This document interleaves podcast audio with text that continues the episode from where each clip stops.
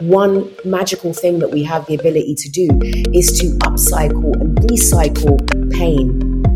That's where these practices come from. That's okay. the heart of it right there. So, Wait, can you repeat that? these are That's what it is. Indigenous earth-based practices done by black and brown folks. Hang on a minute. In community.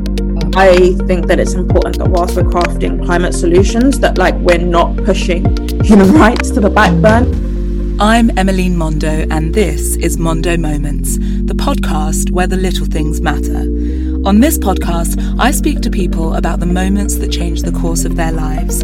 We learn how seemingly small moments can lead to lasting and transformational change. Welcome to season two of Mondo Moments.